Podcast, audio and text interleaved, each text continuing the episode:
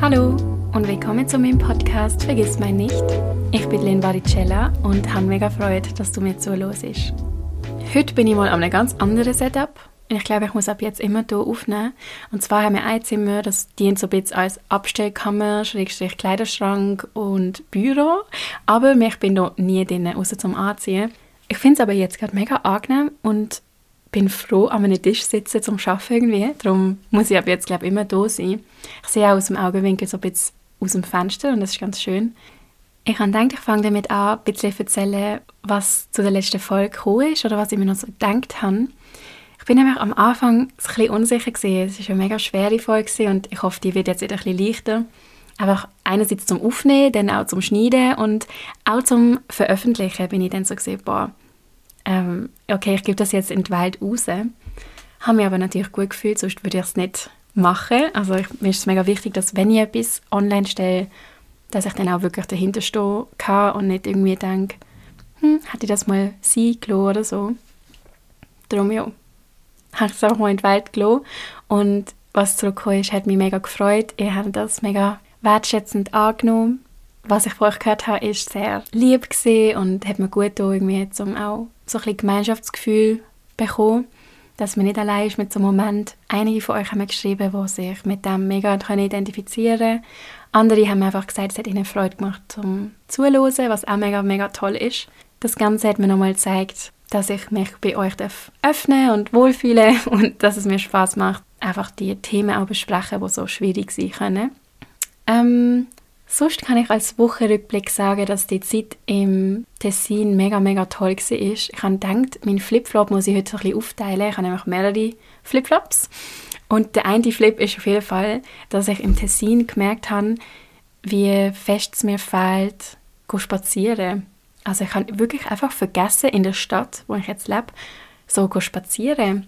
Das habe ich in Basel immer gemacht und bin dann an Rhein oder in einem Park oder so und habe dann irgendetwas da gemacht. Aber in Zürich, seit ich hier wohne, habe ich nie mehr irgendwie grosse Spaziergänge gemacht oder eine Route gefunden für mich, wo ich so bin, oh, das ist meine Comfort-Spazierroute oder so. Ich weiß nicht, ob du das kennst. Ich habe mich mega wohl gefühlt irgendwie zum Wissen, wenn ich dort entlang laufe, dann kann ich mich sicher fühlen und dort sehe ich schöne Sachen oder es gibt so ein, zwei Sachen wie bestimmte Blumen oder so, die dort blühen, wo mir wie ein gutes Gefühl geben.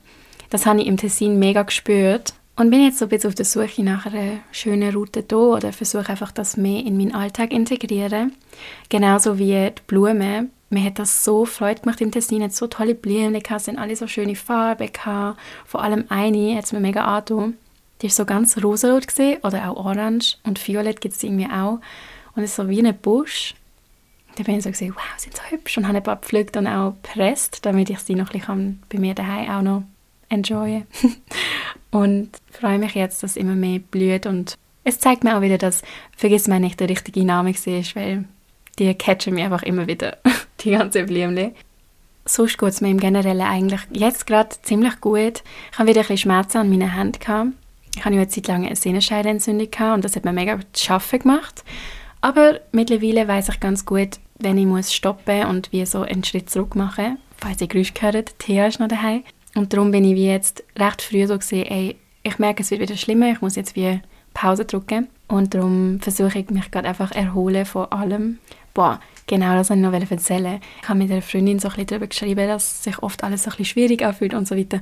Und dann hat sie so gesagt, weißt, es geht eigentlich immer nur drei Wochen, sage ich mir. Wenn es mir schlecht geht, denke ich mir so, in drei Wochen ist es wieder besser. Und in diesen drei Wochen wird es dann wirklich wieder besser. Und nach drei Wochen ist wieder irgendetwas und dann kann man wieder sagen, in drei Wochen ist es wieder besser. Und dann habe ich mir so gedacht, boah, du hast voll recht, voll geil. Mache ich aber jetzt auch. In drei Wochen ist dann alles wieder gut. Irgendwie so ein bisschen. Ich habe ja auch letztes Mal erzählt, dass es mir schlechter gegangen ist.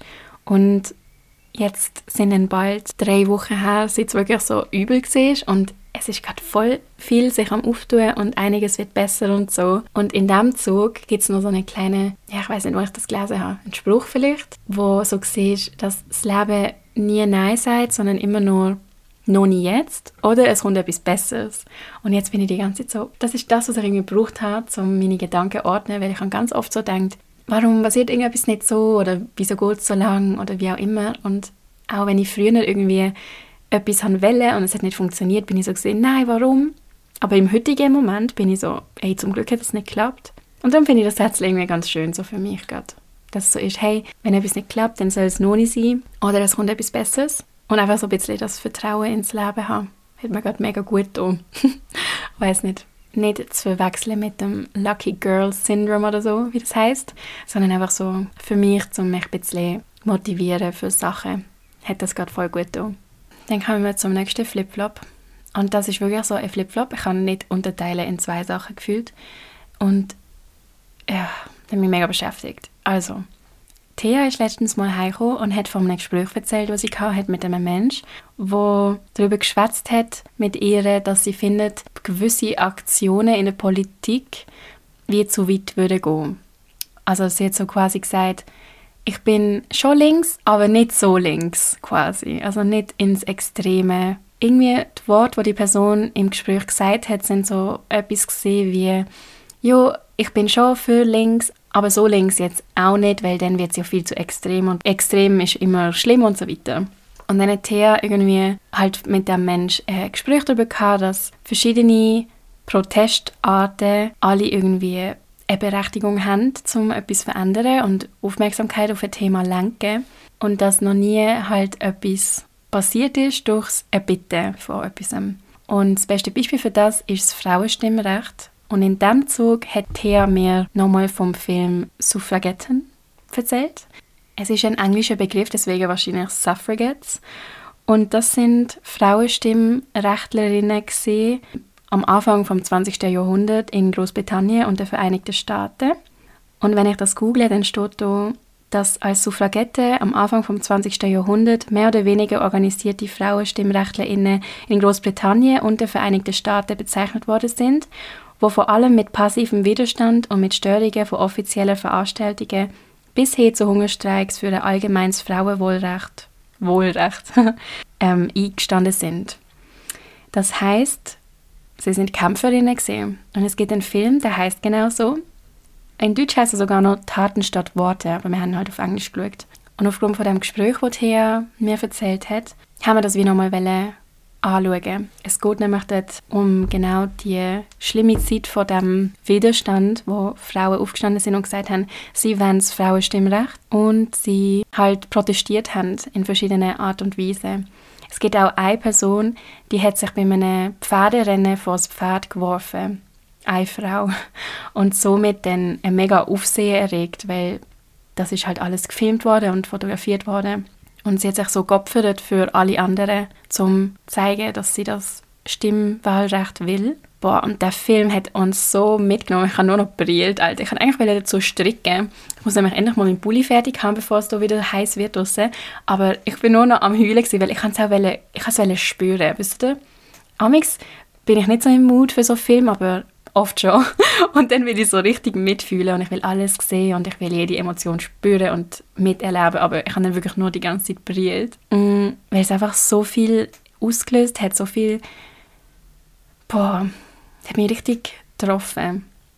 Einerseits die Ungerechtigkeit und andererseits die Stärke von diesen Frauen in diesen Zeiten, die aufgestanden sind und gesagt haben, wir wollen das, wir lassen uns nicht abbuttern, so schlimm wie auch die Strophen können sein. Und es zeigt, wie auch im Film, geht es auch um eine Mutter, die wie so ihre Rechte als Mutter halt verliert, weil sie gesellschaftlich geachtet wird.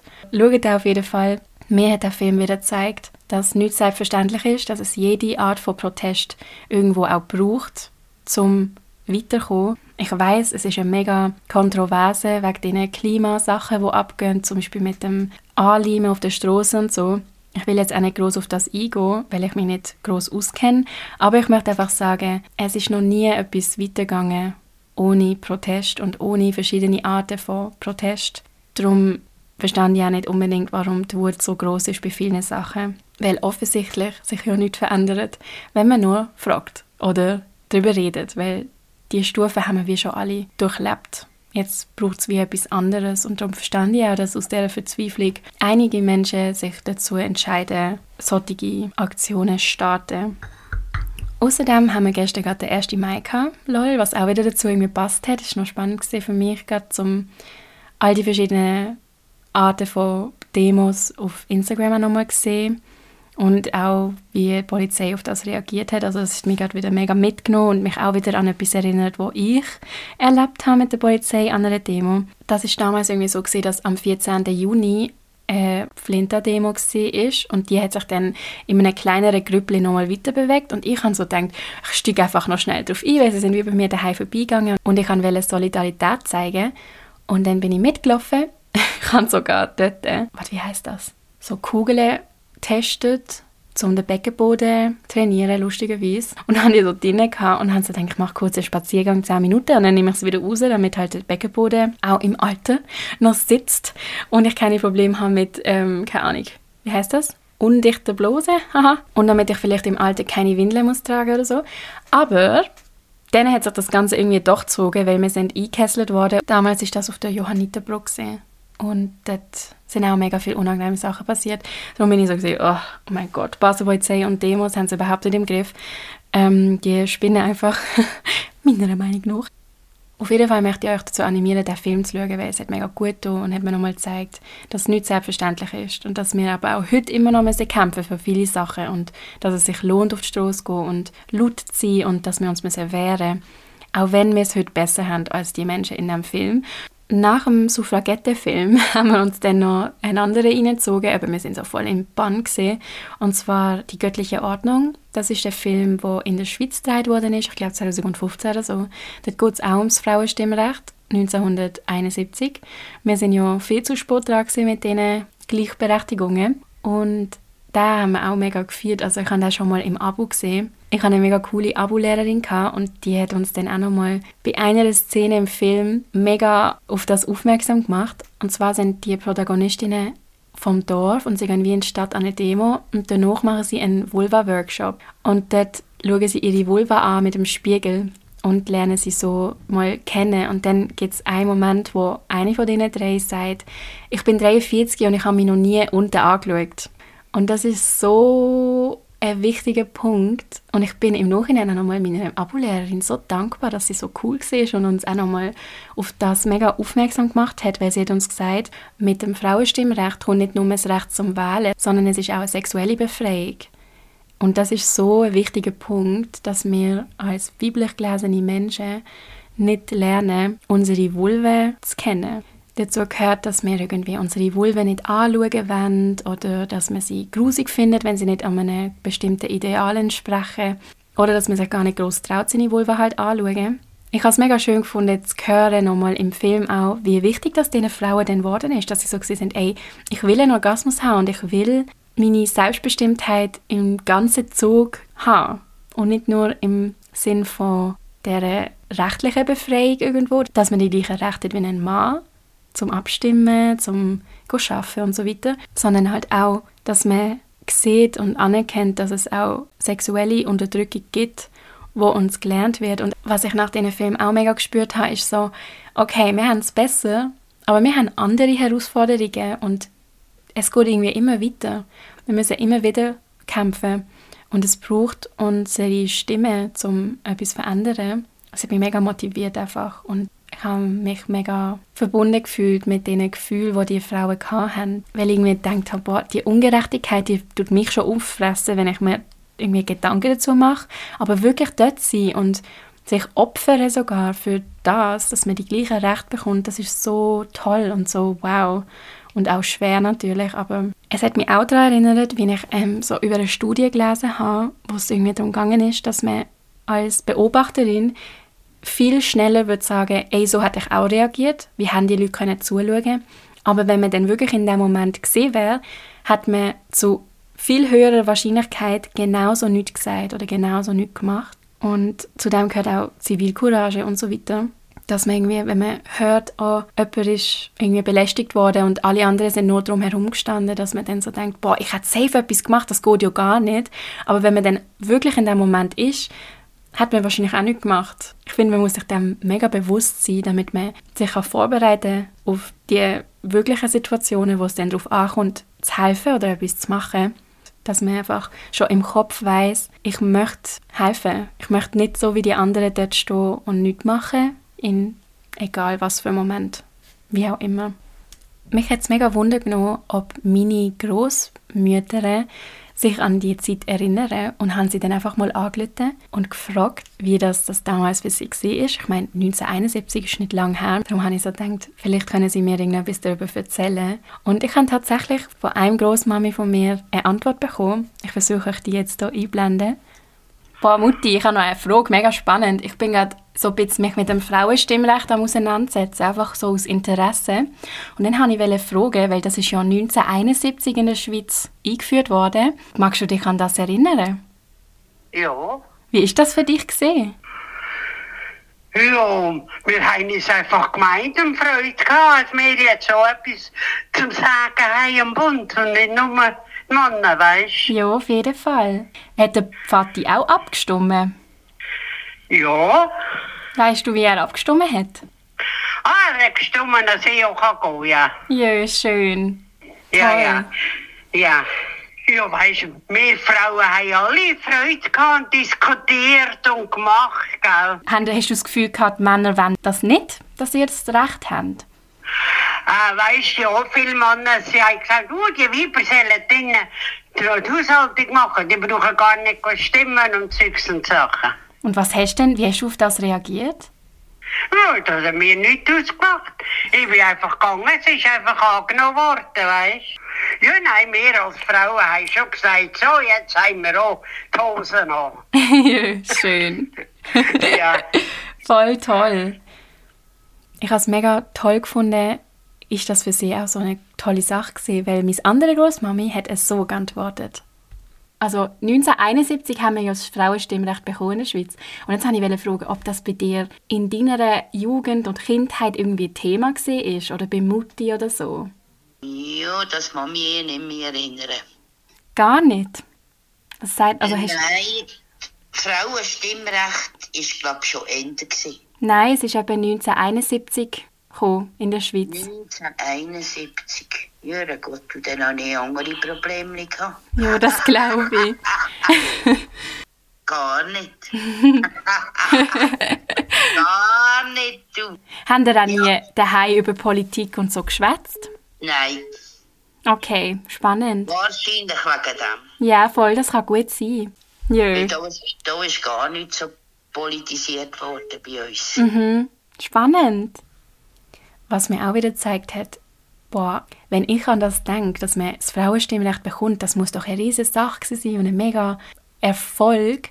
Und dann so zu hören, hey, ich kann, das, ich kann mich an das nicht mal mehr erinnern oder gar nicht zu dem erzählen, das hat mir wieder so gezeigt, boah, es ist auch ein mega Privileg gewesen, trotz allem, dass man sich überhaupt um das hat können kümmern, weil meine andere Großmami ist einfach mit so viel anderen schlimmen Sachen beschäftigt gewesen, irgendwie, dass Politik oder allgemein gewisse Rechte, die sind gar nie Thema gesehen, weil es ist eh schon alles mega schwer gesehen und ja, habe ich irgendwie mich gerade wieder müssen ermahnen, so ey, nicht denken, hä, wie kann sie das nicht wissen, ist doch mega toll und mega wichtig, sondern so, oh, warum erinnert sie sich nicht an das? Oder warum ist das nicht Thema gesehen und halt nicht verurteilend an so Sachen angehen, sondern kurz hinterfragen, woran liegt das wohl?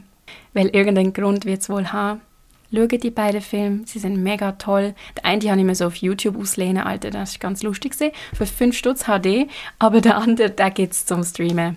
Ich, ja, genau, findet ihr schon. Ich weiß nicht, habt ihr irgendwelche Geschichten zum Frauenstimmrecht? Vielleicht auch aus dem Ausland, nicht von der Schweiz, aber auch von der Schweiz, falls ihr etwas zu erzählen habt. Erzählt es mir. Ich habe mega Lust, um mehr zu erfahren, wie das für die Menschen damals war, für eure Großmütter, Urgroßmütter oder auch eure Mamis, je nachdem. Ja, bin gerade voll in das reingefallen und habe mich mega interessiert dafür und ganz viel davon lesen wieder. Was mich wieder daran erinnert, dass ich euch zwei tolle Bücher empfehlen die ich schon fünfmal erwähnt habe. Und zwar sind die beide von der Liv Strömquist. Ich hoffe, ich spreche es richtig aus. Es ist ein schwedischer Name. Sie macht so aufklärende Comics über Feminismus. Und es ist so ein bisschen, warum ist es heute so, wie es ist? Da möchte ich euch einmal «Der Ursprung der Liebe» empfehlen. Dort geht es um die Beziehung zwischen Mann und Frau und die Position als Hausfrau. Und das Zweite ist «Der Ursprung der Liebe». Dort geht es um die Vulva und die Geschichte hinter ihr. Über das Symbol, über die Scham, wo mit dem einhergeht und so weiter. Und die beiden haben mich im Fall wirklich mega geprägt. Also ich habe so viel gelernt durch das. Auf so eine tolle, leichte und ehrliche Art. Also es ist mega auch lustig. Darum, wenn ihr die noch nicht daheim habt, wünschen sie euch, holen sie euch, lehnen sie aus. Es lohnt sich. Ich habe damals äh, meine Abo-Abschlussarbeit, wenn wir schon von meiner Abo-Lehrerin haben, über den Ursprung der Welt gemacht, also um die Thematik von der Vulva, warum wir sie nicht können so benennen, warum so viele Menschen ihre Vulva nicht anschauen oder nicht kennen. Und das ist wirklich, hat mich mega geprägt. Also sagen wir es alle zusammen. Allein schon nur den Begriff Vulva zu kennen und ich habe den erst viel zu spät kennengelernt. Ich glaube mit vielleicht mit so 21 oder so. Nein, vielleicht so mit 19. Ich weiß es gerade gar nicht gut, aber auf jeden Fall viel zu spät. Vorher habe ich es entweder nicht trauen aussprechen oder irgendein grusiges Wort benutzt und dann immer so ein bisschen Anführungszeichen oder einfach so ein bisschen das Falsche, zum Beispiel Vagina, was ja auch genannt werden kann, wenn man von der Vagina spricht, also vom Eingang und am ganzen inneren Geschlechtsorgan. Aber es ist halt der falsche Ausdruck, wenn man von der Vulva schwätzt. In einem Schweizer Film sagt sie auch einmal so, ich habe einen Tiger zwischen den Beinen. Und das ist so ein mega befreiender Satz für sie, weil sie plötzlich so weiß, wie ihre Vulva aussieht. Und in dem Zug möchte ich euch gerade mal ermutigen, dass wenn ihr eure Vulva noch nie angeschaut habt oder selten, dass ihr vielleicht einen Spiegel holt und einfach mal güchselt, was seht ihr dort und gar nicht da denkt, finde ich das schön oder nicht, sondern einfach mit mehr Neugier an das angeht, als mit Judgment. Schwierig zu beschreiben, aber ich glaube, viele Menschen trauen sich ja gar nicht ihre Vulva wirklich zu kennen. Und es gibt ja auch so crazy Sachen wie Operationen an der Vulva, wo, ja, wo aber ein anderes Thema sind. Auf jeden Fall habe ich auch recht lange gebraucht, um mich getrauen, meine Vulva kennenzulernen, obwohl ich schon früh irgendwie sexuell aktiv war. Also es ist mega spannend, das einfach einmal zu beobachten, wie man sich dort fühlt, wenn man das Wort Vulva sagt und warum man sich so und so fühlt. Ich persönlich fühle mich sogar jetzt gerade mega empowered, wenn ich Vulva sage, weil ich weiß, wie ich sie benennen muss und kann, zum einfach einen medizinischen Begriff sagen, so wie Penis oder so. Aber vielleicht für euch auch mal eine Überlegung wert, wenn ihr euch noch nie mit dem Thema befasst habt. Das Buch würde euch auf jeden Fall dabei helfen. Auch wenn ihr euch schon damit befasst habt. Es lohnt sich sehr. Gut, jetzt haben wir, glaube ich, über alles geschwätzt. wow, ein langer Flipflop. Und jetzt ziehen wir mal das erste Zettel. also, die Frage ist mir von jemandem gestellt worden, der selber Social Media macht. Und zwar, wie geht man mit Familienproblemen in der Öffentlichkeit um? Und zu dem, haha, ich weiß es selber nicht so ganz. Ich glaube, man muss einfach schauen, ob man sich mit dem wohlfühlt, wenn man es rausgeht. Weil ich persönlich habe jetzt wie gemerkt, es ist schon schwierig, das dann wirklich zu veröffentlichen. Und auch, ich glaube, was für mich lang auch schwierig war, ist, eben so, dass, oh mein Gott, was ist, wenn der Mensch das mal hört? Oder was passiert, wenn der Mensch das hört? Oder was passiert, wenn es andere Menschen hören, die mich kennen oder auch in der Familie sind? Und ich muss wirklich so sagen, für mich persönlich ist es jetzt mittlerweile so, dass ich einfach versuche, so anonym wie möglich über das Thema zu schwätzen. Und wenn das nicht geht, dann tue ich die Menschen auch halt in der Position, wo sie haben, benennen. Es ist halt meine Auffassung von dem Moment. Und dann muss ich wie für mich entscheiden, fühlt es sich richtig an über das Schwätzen, möchte ich das teilen. Aber ich versuche schon so anonym wie möglich zu bleiben, damit halt nicht klar ist, über wer ich schwätze oder so. Aber die Menschen, die das hören, wenn sie es hören würden, dann wissen sie natürlich auch, über wen man schwätzt. Natürlich lässt sich irgendwo nicht vermeiden, dass die Menschen, wenn sie das hören, vielleicht hässlich werden oder das nicht so cool finden. Aber was willst du machen? Ich meine, wenn wir alle schweigen über das, was uns passiert, dann kann man niemandem mit dem irgendwie auch weiterhelfen oder solidarisieren oder so. Dann ist es einfach nur unangenehm und ich möchte mich wie nämlich so ein bisschen zurücknehmen, nur damit es jemand anderem angenehmer ist, wo eigentlich so etwas Blödes gemacht hat oder mir schlechte Gefühle gibt. Jetzt im Sinn von meinem Vater oder anderen Leuten. Darum versuche ich so ehrlich zu sein, wie es geht, so ehrlich, wie es mir wohl ist und halt auch ein bisschen im Vordergrund haben, dass ich mir würde wünschen, dass andere über das schwätzen. Und ich frage mich immer, würde mich das positiv beeinflussen, wenn ich das würde hören? Also fände ich es schön, über so etwas zu hören oder mich auszutauschen. Und meistens ist es ein Ja. Darum möchte ich wie auch versuchen, über die Sachen schwätzen, wo niemand will, darüber reden. Und wenn ich dann im echten Leben auf das würde angesprochen werden dann würde ich einfach ehrlich sein und sagen, ja, so ist es für mich. Und wir können gerne jetzt auch noch weiter darüber reden, aber keine Ahnung, man muss ja auch nicht alles teilen. Ich habe nämlich so ein das Gefühl, dadurch, dass ich viel teile, wirkt so, als würde ich, hätte ich alles ausverzählt, aber es gibt natürlich mega viel Zeug, wo ich nicht sage und wo ich nicht teile und wo wie bei mir sind.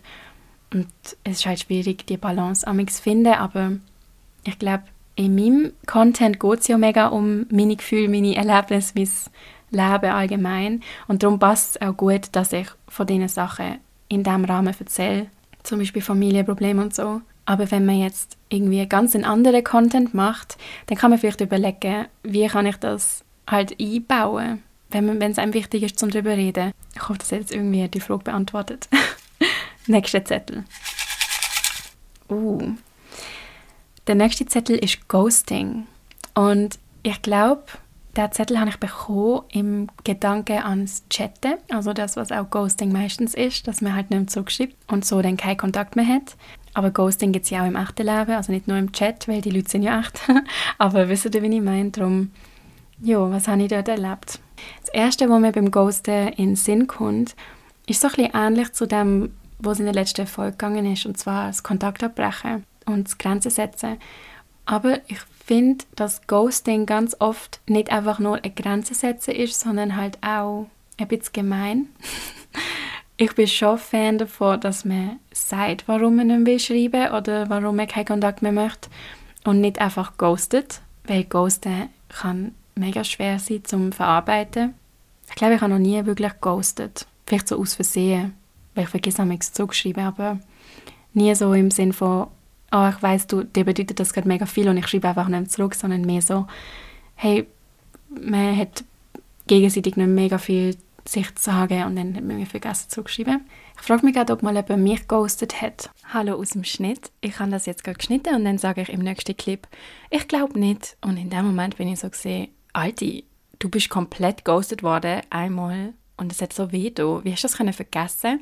Darum habe ich gedacht, ich erzähle euch das jetzt noch schnell. Ich habe nämlich einmal eine beste Person als befreundeter Mensch gehabt. und wir haben uns so richtig gut verstanden. Also wir haben auch wirklich so viel miteinander teilt und wir haben mega viel Kontakt gehabt und wir haben uns Briefe geschrieben und die mit Parfüm eingesprayt und wir haben uns so richtig, richtig, richtig gut verstanden. Ich habe so gedacht, boah, mega cool, mal jemanden gefunden zu haben, wo ich auf so einer Ebene als befreundeter Mensch kann sehen. Und irgendwie ist es dazu gekommen, dass dadurch, dass es so schön war, befreundet zu sein, wir dann auch irgendwie etwas hatten. Also ich glaube, die andere Person hat mich schon auch ist vielleicht ein verknallt aber ich glaube, es war mehr auch so ein Reiz von wegen, ja, irgendwie spannend und wir können sie irgendwie ausprobieren, mäßig. Und ich habe dann irgendwie auch so gedacht, hey, wir verstehen uns ja so gut als befreundete Menschen, dass wir ja vielleicht auch als Paar voll gut funktionieren oder einfach allgemein mehr. Und dann habe ich angefangen, mit dem Mensch bisschen etwas haben. Wir haben zusammen etwas gehabt. das ist dann aber nicht wirklich gut geendet. Und jetzt kommen wir also zum springenden Punkt, weil ich habe dann während dieser Sache jemand anderes kennengelernt und somit gesagt, hey, ich möchte wie nicht mehr auf dieser Ebene sein, sondern ich möchte einfach wieder befreundet sein und das ist wie nicht gegangen. Ich glaube, es ist schon damals irgendwie ein Ghosting gesehen, aber es ist halt wie so gesehen, okay, ich weiß, du brauchst jetzt wie Zeit und bist verletzt, darum haben wir wie ist es irgendwie klar gewesen, haben wir keinen Kontakt. Aber dann, nachher, haben wir uns irgendwann später getroffen und über das nochmal geschwätzt. Und es hat so gewirkt, als wäre alles voll okay.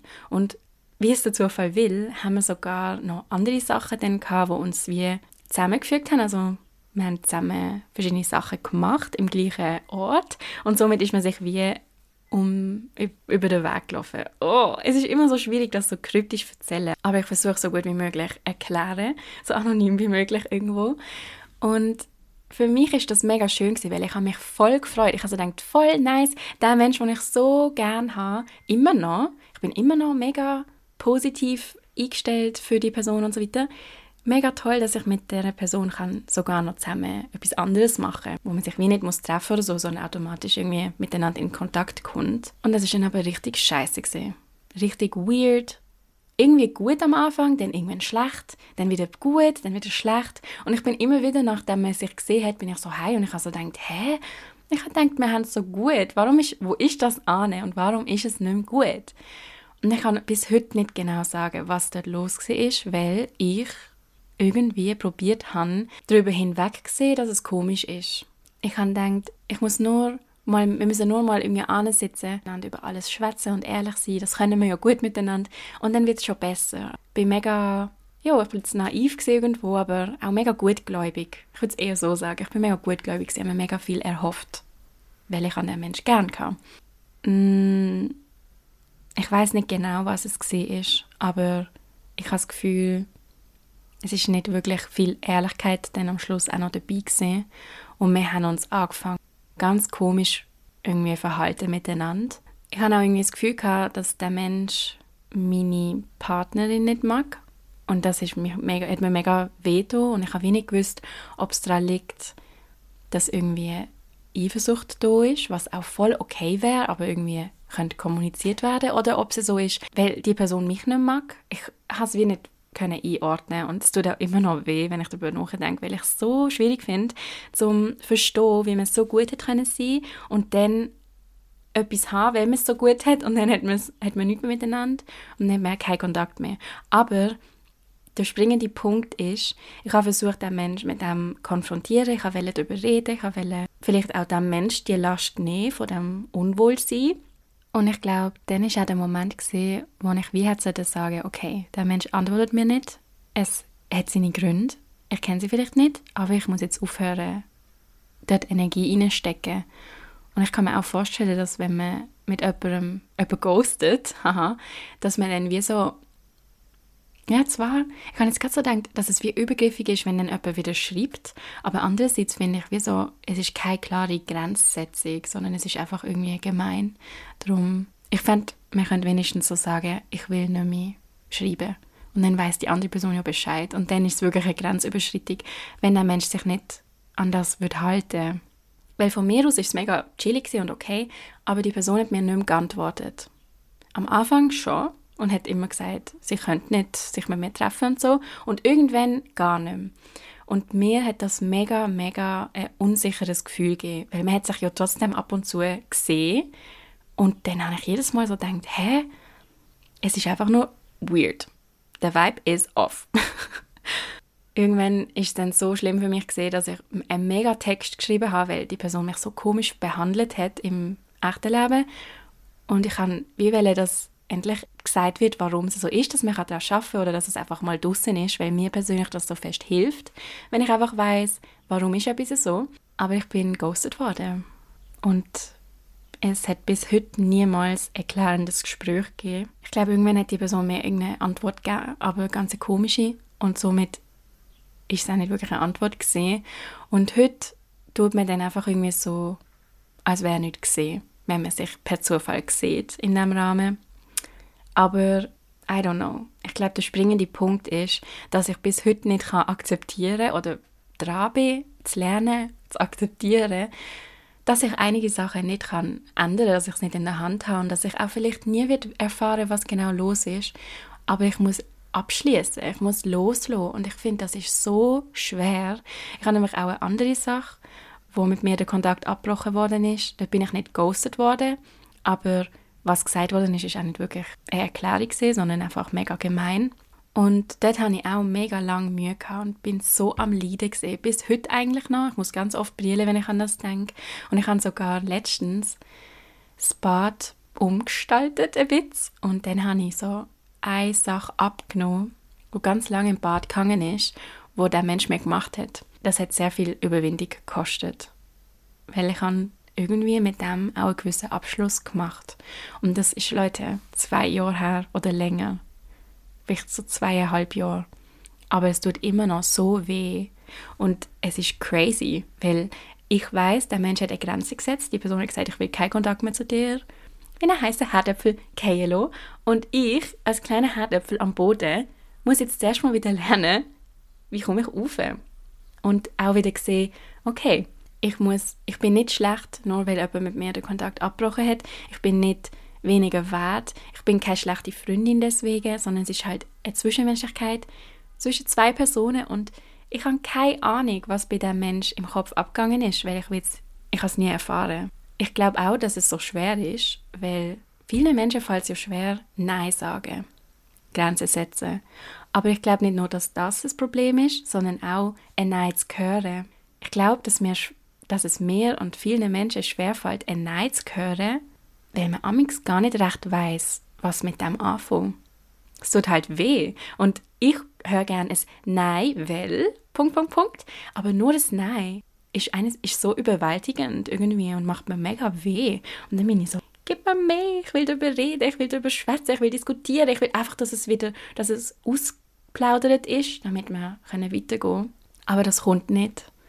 Und ich habe das auch sofort akzeptiert und mich nie mehr gemeldet. Aber ich frage mich bis heute, was ist dort los gewesen? Und ich weiß auch, dass einige Menschen in meinem Umfeld mehr wissen, aber ich wird ich kann wie nicht fragen, weil einerseits habe ich Angst vor der Antwort und andererseits hat es mir ja der Mensch nicht selber gesagt, deswegen fühle ich mich wie nicht so recht wohl damit zu fragen und ich nehme an, das ist in einem Vertrauensverhältnis erzählt worden.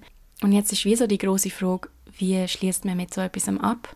Und ich glaube, es ist ähnlich wie mit der Sache mit meinem Vater dass es immer ein bisschen weh tun wird und dass man einfach muss lernen das annehmen und bei sich bleiben. Weil ich habe auch ganz oft dann versucht, irgendwie interpretieren, warum was passiert ist, welche Geschichte haben wir dort gehabt, wenn ist genau was passiert. Und ich weiß, dass es auch ein mega ADHS-Ding ist, dass man so mega overthinkt. Haha, ist das überhaupt ein Wort? Aber alles so verdenkt. Ich habe wirklich jede Situation immer noch in meinem Kopf und kann genau zerdenken in verschiedene Richtungen, warum etwas wie hat können passieren. Aber der Fakt ist, ich weiß es nicht und ich muss es auch nicht wissen.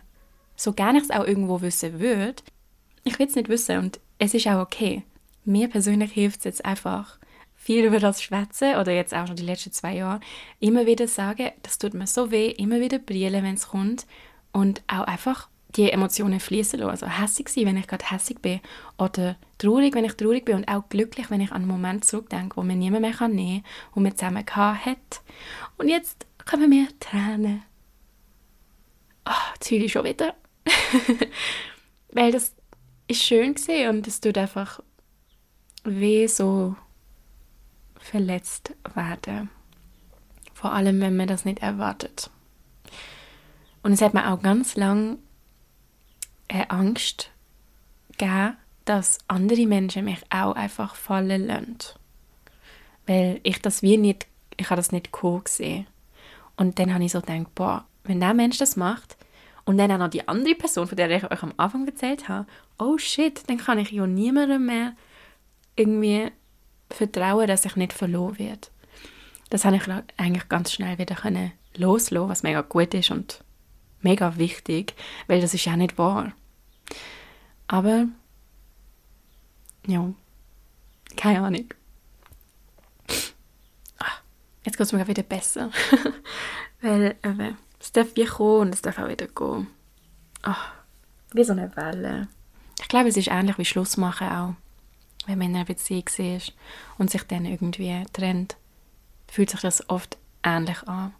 Über das können wir sonst gerne in der nächsten Folge mal reden. Ich lasse das mal so stehen. Hast du schon mal einen Kontaktabbruch erlebt oder hast du mal einen abgebrochen und nicht gesagt, warum? Es nimmt mich wunder, was eure Erfahrungen sind. Der nächste Zettel ist ein Crush haben und What to do. so habe ich es abgekürzt. Es ist aber ein langer, langer Satz gewesen, an den erinnere ich mich auch ganz gut. Ey, ich habe persönlich mega schnell Crushes auf Menschen und die gehen aber auch recht schnell wieder weg im Normalfall. Ich finde es auch mega cool, bin ich in einer Beziehung, wo ich darf sagen, ich habe einen Crush auf jemanden. Das ist ja auch voll normal, egal wie glücklich eine Beziehung ist. Man findet Menschen halt attraktiv, je nachdem. Ich persönlich finde es mega wichtig, dürfen sagen, ohne irgendwelche Konsequenzen, die irgendwie negativ sind in der Beziehung oder so, können sagen, oh mein Gott, die Person ist mega toll und ich crush sie bits. Ich finde das auch irgendwie wertschätzend, wenn ich das dann auch höre, wenn mein Partnerin das sagt, weil ich dann so denke, ah, schön, dass du mir traust und das Vertrauen hast in mich, das zu teilen. Ähm, boah, wenn ich einen Crush habe, dann kann ich fast nicht normal sein. Vor allem, wenn der Crush extrem groß ist, dann vergesse ich alle Wörter. Ich, kann, ich verhaspel, oh, jetzt verhaspel ich mich direkt, oh lol. Ja, ich verspreche mich die ganze Zeit, ich bin mega nervös was immer mega spaßig ist. Also ich finde es mega fun zum Flirten und einfach so zum Crush haben. Ich versuche das also ehrlich wie möglich kommunizieren, also sagen, finde ich mega toll und so. Und das fliegt aber auch wirklich recht schnell, im Normalfall. Es gibt wenige Menschen, auf die habe ich immer noch einen Crush. Und das schon seit Jahren oder so. Also wirklich fast niemand. Ah, ja, stimmt. Was mir auch immer wieder zu dem einfällt, ist, dass ich mal eine Freundin hatte. Ich habe sie über Tinder kennengelernt. Und heute sind wir mega gut befreundet. Und damals hatte ich einen Crush auf sie, gehabt, wo wir uns frisch haben in Anführungszeichen daten. Wir haben uns einfach getroffen und ich habe sie dann halt ein bisschen crushed, weil ich sie so toll gefunden habe. Und sie hat damals in einem Kaffee geschafft, wo immer mega viele Menschen anstehen. Und dann habe ich einfach angefangen, dort anzustehen, wenn ich wusste, dass sie schafft oder wenn ich sie gesehen habe, damit ich sie einfach kurz kann sehen kann. So Sachen mache ich dann auch, wenn ich einen Crush habe. Im Moment habe ich schon lange nicht mehr wirklich crushed. Nur so ein bisschen beim Arbeiten oder so vielleicht. Aber ja, ich würde jetzt nicht mehr eine halbe Stunde anstehen für einen Kaffee, nur um eine Person zu sehen. ähm, lustigerweise schaffe ich jetzt dort, wo ich damals angestanden bin. Und jedes Mal, wenn ich dann wieder an dieser Maschine stand, denke ich mir so, haha, du bist auch mal so gesehen und hast eine halbe Stunde angestanden für einen Kaffee. Crazy! Aber ich bezweifle, dass irgendjemand von diesen Menschen einen Crush auf mich hat. Wahrscheinlich geht es halt nur um den Kaffee. ähm, ja, ein Crush haben. Boah, das allein schon nur der Begriff. Ich finde, der ist so treffend. Ich finde, es gibt kein deutsches Wort, wo Crush perfekt ersetzt. Darum liebe ich das Wort. Also ich finde es mega schön auch. Und dann wird man noch gefragt, what to do. Und ich persönlich, wenn ich einen Crush habe, aber dann versuche ich einfach zu chillen. Ich, ich habe Lust, das dann mit anderen Leuten auch teilen und so sagen, oh, ich habe einen Crush und bla bla. Und dann verfliegt das eben, wie gesagt, meistens außer man will wirklich den Menschen dann daten. Und ich habe einen mega interessanten Satz gesehen. Warte, wo ist das gesehen? Und dort ist es um den Male Gaze gegangen, also um die Bestätigung von Männern als Frau in meinem Fall. Es ist wie so ein Problem erklärt worden, und zwar, dass wenn man jemanden sieht und man einen Crush hat, dass man dann nicht so denkt, oh, ich möchte den Mensch toll finden und ich finde den Mensch toll, sondern vielmehr, ich hoffe, der Mensch findet mich toll. Und das habe ich mega interessant gefunden, weil ich das natürlich auch irgendwo kann nachvollziehen, vor allem als jüngere Person, habe ich mega oft Menschen toll gefunden, aber ich habe viel mehr wählen, dass sie mich einfach toll finden und bin dann auch voll bereit gewesen, um mich irgendwie ein bisschen einfügen oder wie auch immer. Und das ist mega schade. Heute habe ich das nicht mehr so. Also ich habe viel mehr so ein, oh, ich finde den Mensch toll und ich genieße gerade, dass ich den Mensch toll finde, so wie die Person ist. Aber es ist viel weniger so, bitte find mich auch toll. Und da bin ich mega froh drum. Weil wenn ich mir überlege, wie ich am früher mir gewünscht habe, dass man mich auch toll findet, boah, das ist mega ungesund gesehen und zeigt mir auch, wie wenig Selbstvertrauen ich wirklich in mich hatte, wo ich so gewirkt habe, als wäre ich voll selbstbewusst und so. Aber in dem Fall mit dem Male Gaze irgendwie gar nicht. Also vielleicht würde ich jetzt wie so sagen, wenn ich merke, die crushen jemanden, dass man versucht, die Situation analysieren, ein bisschen von außen drauf schauen, ob es gerade um einen selber wirklich geht. Also ich finde einfach jemanden toll und genieße es mit dem Menschen so, wie er ist, Zeit verbringen. Oder ist es mehr so ein, bitte mag mich auch und finde mich auch so toll, dass man vielleicht dann auch bereit ist, um sich ein bisschen in das reindrücken und vielleicht sogar verstellen, weil das wäre mega schade und eigentlich auch gar nicht erstrebenswert. Also man möchte ja eigentlich, dass ein Mensch einen einfach für das mag, wie, wie man ist und nicht für das, wie man sich verstellt. Ich glaube, das braucht auch mega viel Übung und auch Zeit, um das zu lernen. Und für das darf man auch das machen. Keine Ahnung, weil man muss es ja lernen irgendwie. Und vielleicht stimmt es für einen selber auch.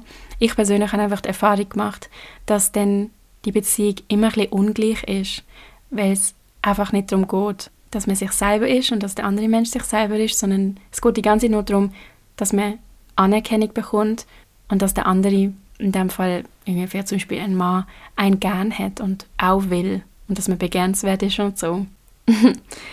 Wenn du mich fragst, what to do, dann würde ich gerade mal sagen, what not to do, weil was ich früher auch mega gern gemacht habe, ist voll crazy gehen und extrem obsessed sind mit jemandem. Ich habe mal gehört, dass es auch mit ADHS zusammenhängt. Also dass der Hyperfokus auf Sachen wie Hobbys und so genauso auch auf Menschen übertragbar ist, dass man ein Mensch hyperfokussiert, also dass man so voll nicht mehr richtig kann denken und dass der ganze Kopf nur noch sich um den Mensch dreht und so, was ich ganz spannend finde, weil ich mich das, weil ich mich mit dem auch jetzt identifizieren kann. Und das ist, glaube ich, ein mega Problem für mich. Also das möchte ich wie nicht mehr. Und würde ich deswegen auch roten, dass wenn man merkt, es dreht sich alles nur um die Person, dass man dann irgendetwas ändert. Dass man entweder seine Gefühle kommuniziert, wenn sie heimlich sind und so sagt, hey, bin mega verknallt in dich, ich habe einen mega Crush, findest du mich genauso toll oder was entsteht aus dem? Oder dass man es einfach für sich mit sich selber irgendwie ausmacht und sagt, okay, du findest den Mensch toll, aber wie kann ich jetzt an mir schaffen, dass ich immer noch bei mir bin und nicht nur in der Wolke bei dem Mensch? aber wenn ich mir gerade so überlege, was mir geholfen hat, um aus der Wolke zu kommen, wenn wir es uns so vorstellen, dann ist es wirklich einfach das Gefühl kommunizieren und so sagen, oh, jetzt regnet es draußen mega stark, voll schön.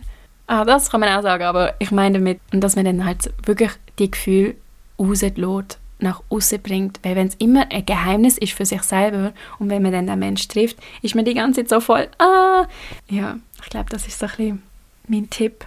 Ah, boah, und das finde ich auch mega wichtig, aber es fällt mir, ist mir auch sehr lang sehr schwer gefallen, wenn man jemanden toll findet und man wünscht sich irgendwie Aufmerksamkeit von dem Mensch, aber der Mensch gibt einem das nicht, dass man dann aufhört, sich verrückt machen und überlegen, wie bekomme ich die Aufmerksamkeit? Oder wie kann ich den Menschen dazu bringen, mir die Aufmerksamkeit geben, dass man eher so ist, okay, der gibt mir das nicht.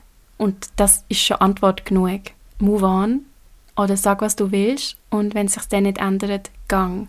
Weil viel zu oft hat man eine Vorstellung von einer Beziehung oder von einer Zwischenmenschlichkeit, wo der Mensch nicht erfüllen wird, niemals, aber man hat so die Hoffnung, dass es irgendwie sich ändert dass man sich voll verrückt macht. Und das habe ich auch schon erlebt, dass zum Beispiel irgendwie jemand mich sich nie zurückgemeldet hat und ich bin aber so gesagt, bitte melde dich. Oder, also ich habe dann einfach so ganz viel geschrieben und mir mega gewünscht, dass irgendwie ein Kontakt aufrecht bleibt. Und ich dann auch müssen lernen, so, ey, wenn das einfach nicht zurückkommt, dann ist es auch okay. Was mich auch wieder zum Ghosten bringt, lol.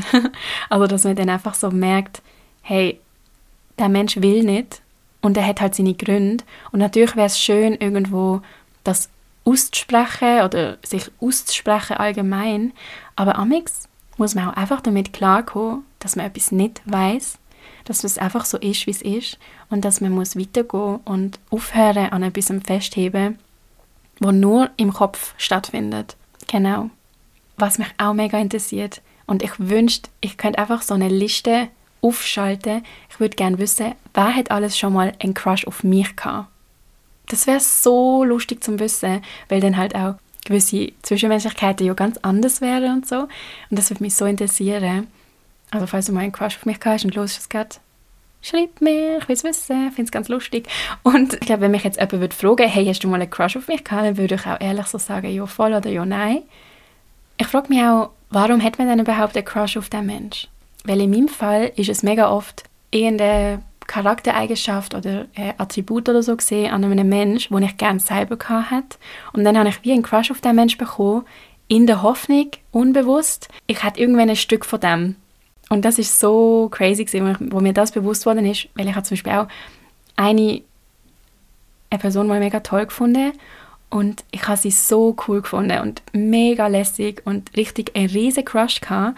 Und irgendwann habe ich dann gemerkt, dass sie alles hat, was ich gern wäre, aber nicht bin. Und deswegen habe ich sie so extrem bewundert und so toll gefunden, weil sie irgendwie etwas gut hätte können, wo ich gar nicht im Griff hatte, zum Beispiel Organisation oder so. Da bin ich so gesehen, boah, sie ist so organisiert, wow, wow, wow.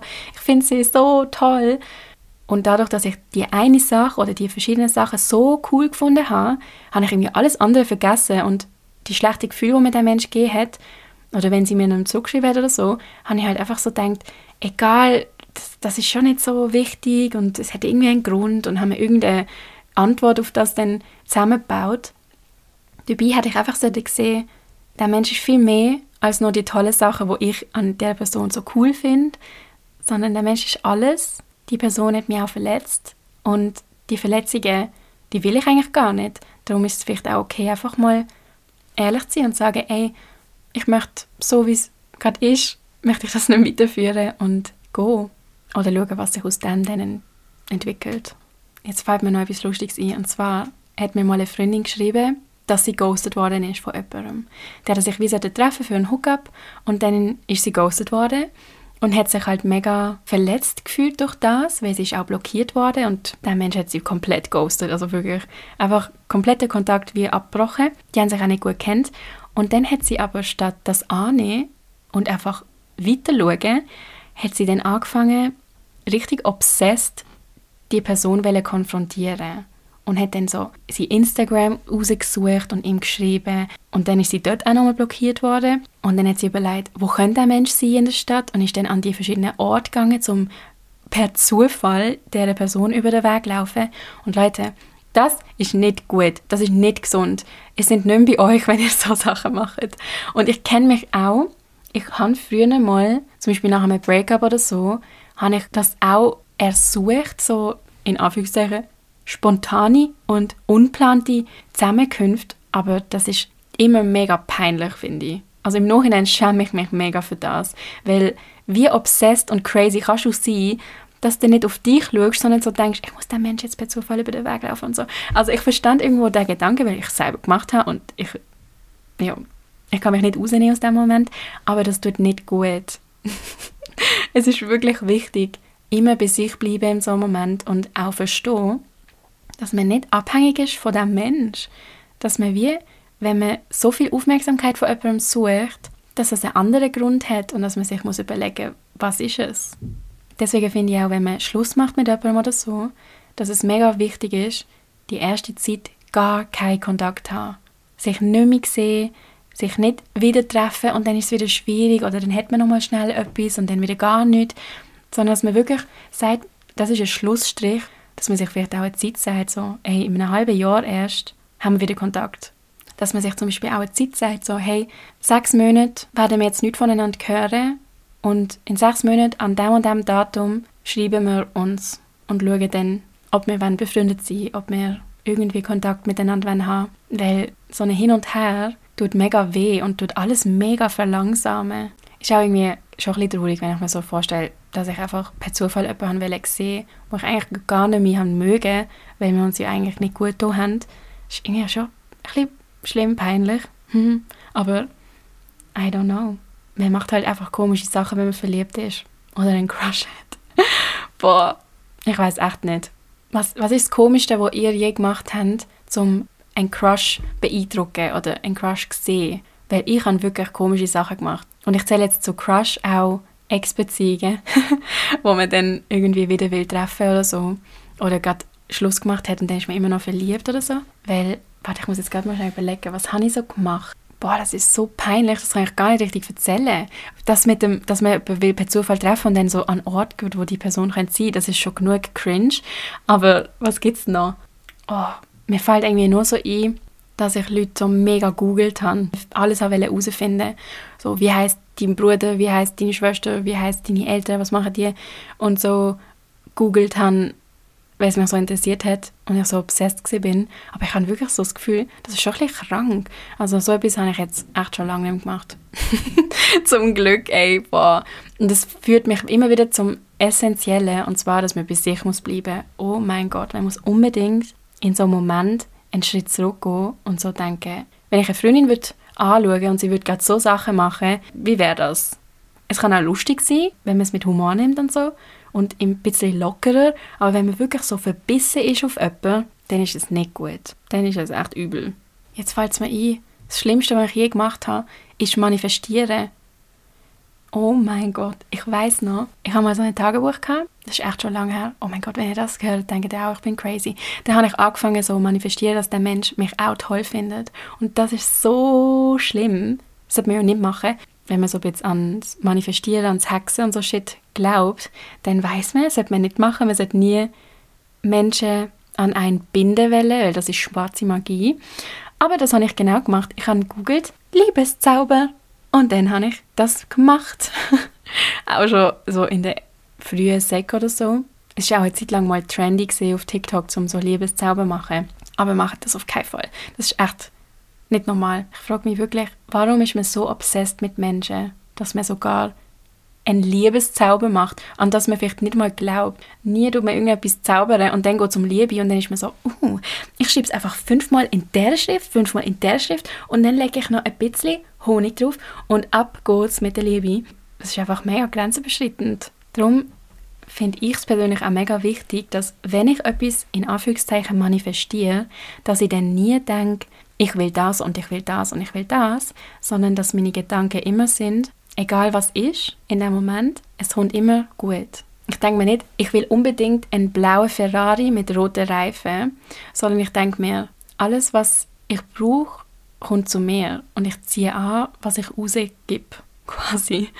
Und das habe ich ja mega lange nicht gespürt, sondern ich hatte mega lange einfach Wünsche und auch materielle Wünsche, wo ich mir dann wie so gesagt habe, ich will das, ich werde das haben. Und jetzt bin ich viel mehr so, es kommt alles zu mir, was ich brauche in meinem Leben, was ich mir wünsche, ist Stabilität und Liebe und so weiter. Und dass ich wie so das als Wunsch nehme und weniger eine spezifische Sache oder ein Mensch oder ein Gefühl. Dass ich mir so sage, alles, was ich brauche, kommt zu mir. Und das kann auch etwas Negatives sein. Und in dem Negativen, dass ich mir dann auch wie so sage, ich überstand alles. Ich bin nicht allein. Ich habe immer mich und dass ich mehr daran schaffe, dass ich mich kann unterstützen in schwierigen Momenten statt dass ich mir hoffe, dass es von außen kommt oder sich irgendetwas einfach so verändert. Zudem habe ich auch eine mega tolle Podcast-Folge gehört. Und zwar heißt der Podcast The Psychology of My Twenties. Und dort gibt es eine Folge, die heißt Lucky Girl Syndrome. Da geht es genau um die Manifestationen. Und das habe ich mega schön gefunden zum Hören. Und hat mir auch nochmal gezeigt, so für mich, dass ich auf dem richtigen Gedankenweg bin. Und dass es Spaß macht, an sich zu arbeiten. Und auch an so Muster zu arbeiten. Also falls euch das auch interessiert, loset dort mal drin. Also, und jetzt ziehe ich noch einen Zettel.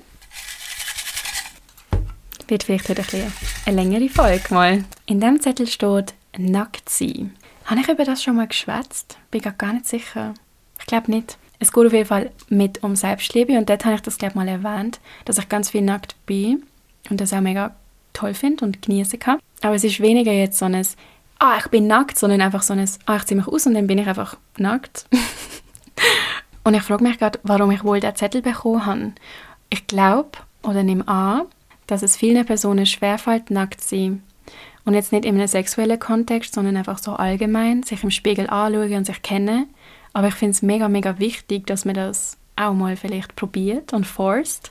Passt auch zu der Vulva, wo man im Spiegel anschauen kann. Dass man wie so sagt, ey, das bin ich und ich kenne meinen Körper, kann mega fest zum Selbstbewusstsein beitragen. Dass man sich einfach kennt. Und mir persönlich ist es mega wichtig, wenn ich in den Spiegel schaue, und das ist eine konstante Übung, die man immer wieder machen muss, finde ich, dass man nicht vergisst, neutral bleiben. Dass man einfach mal sagt, ich bin jetzt neutral und schaue mich an und ich sage meinem Körper vielleicht auch Danke, dass er funktioniert.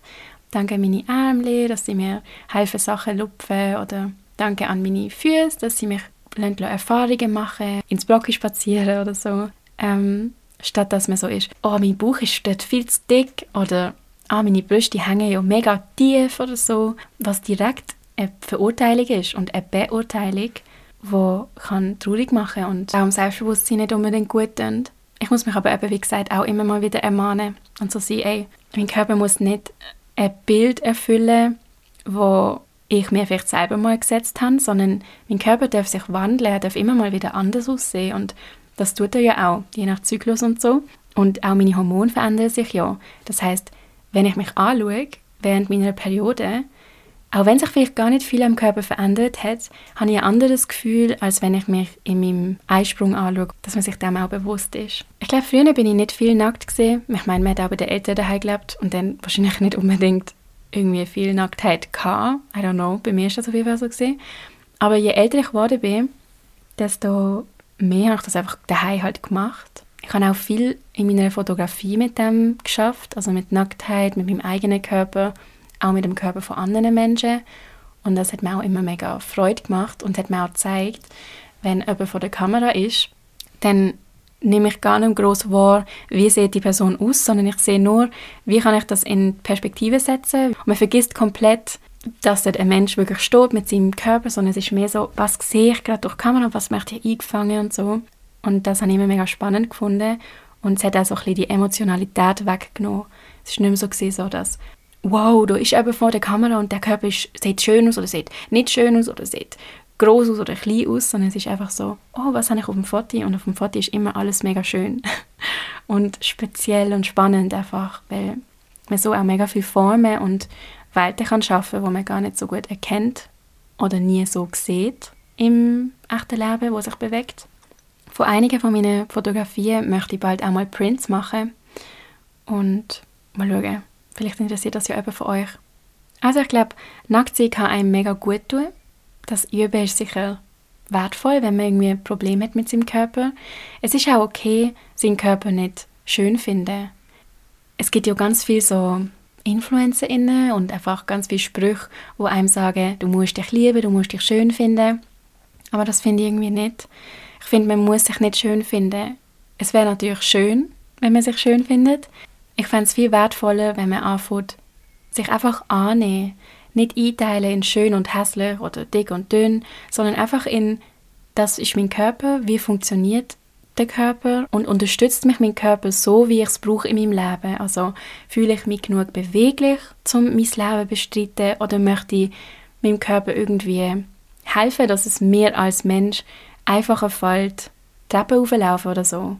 Und ich hatte auch eine Zeit, dort hat es mich mega gestört, dass ich wieder zugenommen habe, weil ich, mein Körper ist einfach immer anders und ich habe jetzt gerade ein Gewicht, das ich noch nie hatte. Und darum, also ich habe mich nicht gewogen, aber ich, ich spüre es und sehe es und merke es auch. Vor allem an der Kleidung, weil ich habe jetzt genau heute ganz viele Kleider jetzt endlich mal einfach aus dem Schrank genommen und in einen Karton gepackt. Weil ich liebe die Kleider, aber ich passe einfach nicht rein.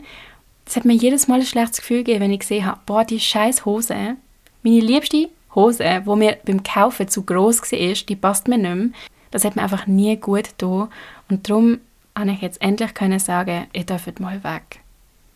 Ich kann mich von euch mal trennen. Ihr seid nicht für immer weg. Ich muss euch nicht sofort verkaufen, sondern ihr dürft einfach mal aus meinem Blickwinkel und könnt aufhören, mich daran erinnern, dass ihr mir nicht passt. Und dort hat mir auch mega geholfen, mich erinnern, dass Kleider mir müssen passen und nicht ich in die Kleider. Aber hat jetzt auch sehr lang gebraucht, um diesen Schritt zu gehen. Und ich habe auch eine Zeit lang in den Spiegel geschaut und immer mal wieder so Momente, wo ich so bin, oh, ich bin so hässlich, weil ich mir das irgendwie antrainiert habe, dass ein gewisses Aussehen für mich nicht schön ist an mir, aber das darf sich auch wieder verändern. Also ich bin gerade mega fest dran, um jedes Mal wieder mich erinnern und so sein, ich mag meinen Körper, weil er mir hilft, durchs Leben zu gehen. So schwierig es auch ist im Leben, aber er will so ein bisschen den Blickwinkel wechseln. Was mir zum Nacktsein noch einfällt, ist, dass ich früher ganz schnell Nacktsein sexualisiert habe. Ich bin so gesehen, oh, jemand ist nackt. Und dann ist das irgendwie gerade Sex gesehen. Ich weiß auch nicht warum. Aber im Kopf so gewisse Erinnerungen oder gewisse Vorstellungen oder Abläufe oder so. Und dann hat sich das aber irgendwann geändert, als ich gemerkt habe, wie fest das mich abfuckt, wenn Männer mich sexualisieren, wenn ich irgendwie nackt bin oder meine Brüste nicht bedeckt sind oder so. Oder meine Nippel, lol. Und so hat das mega angefangen, dass ich Nacktsein auch als eine mega Stärke wahrgenommen habe. Als ein mega Zeichen, um zu sagen, ich tue mich nicht einschränken, weil mich gewisse Menschen sexualisieren, sondern ich versuche, umso normaler damit umzugehen, damit es einfach normal ist, was es ja auch ist. Dass wenn jemand zum Beispiel Brüste hat und die sind nicht bedeckt, dass man nicht gerade irgendwie sexualisierte Gedanken hat oder Vorstellungen oder denkt, sind die schön oder sind sie weniger schön, sondern dass es einfach so ist, es ist einfach eine Brust. Eigentlich ist der einzige Purpose, dass man ein Kind mit dem ernähren kann und that's it. Somit versuche ich das immer mehr als eine Stärke auch sehen, um zu sagen, ey, so sieht mein Körper aus und ich kann das zeigen, ohne dass du mich musst sexualisieren und einfach zu dieser Normalisierung probieren beitragen. Und dort hilft es mir mega oft, wenn Freundinnen von mir mir mithelfen wenn sie sich dann auch ausziehen oder wenn ich allein bin mit der Entblößung, in Anführungszeichen. Aber ja, was halt schade ist, ist einfach, dass viele Menschen das immer noch nicht so äh, können annehmen und darum Räume mit Flinten oft die einzigen sind, in denen man sich kann geschützt fühlen und sicher fühlen das war es mit dieser Folge von «Vergiss mich nicht». Ich hoffe, es hat dir Freude gemacht, mir zuzuhören. Ich schicke dir ein riesen Lächeln über beide Backen und wir hören uns bald wieder. Gib mir gerne eine Bewertung, wenn du Lust hast. Und bis bald. Tschüss.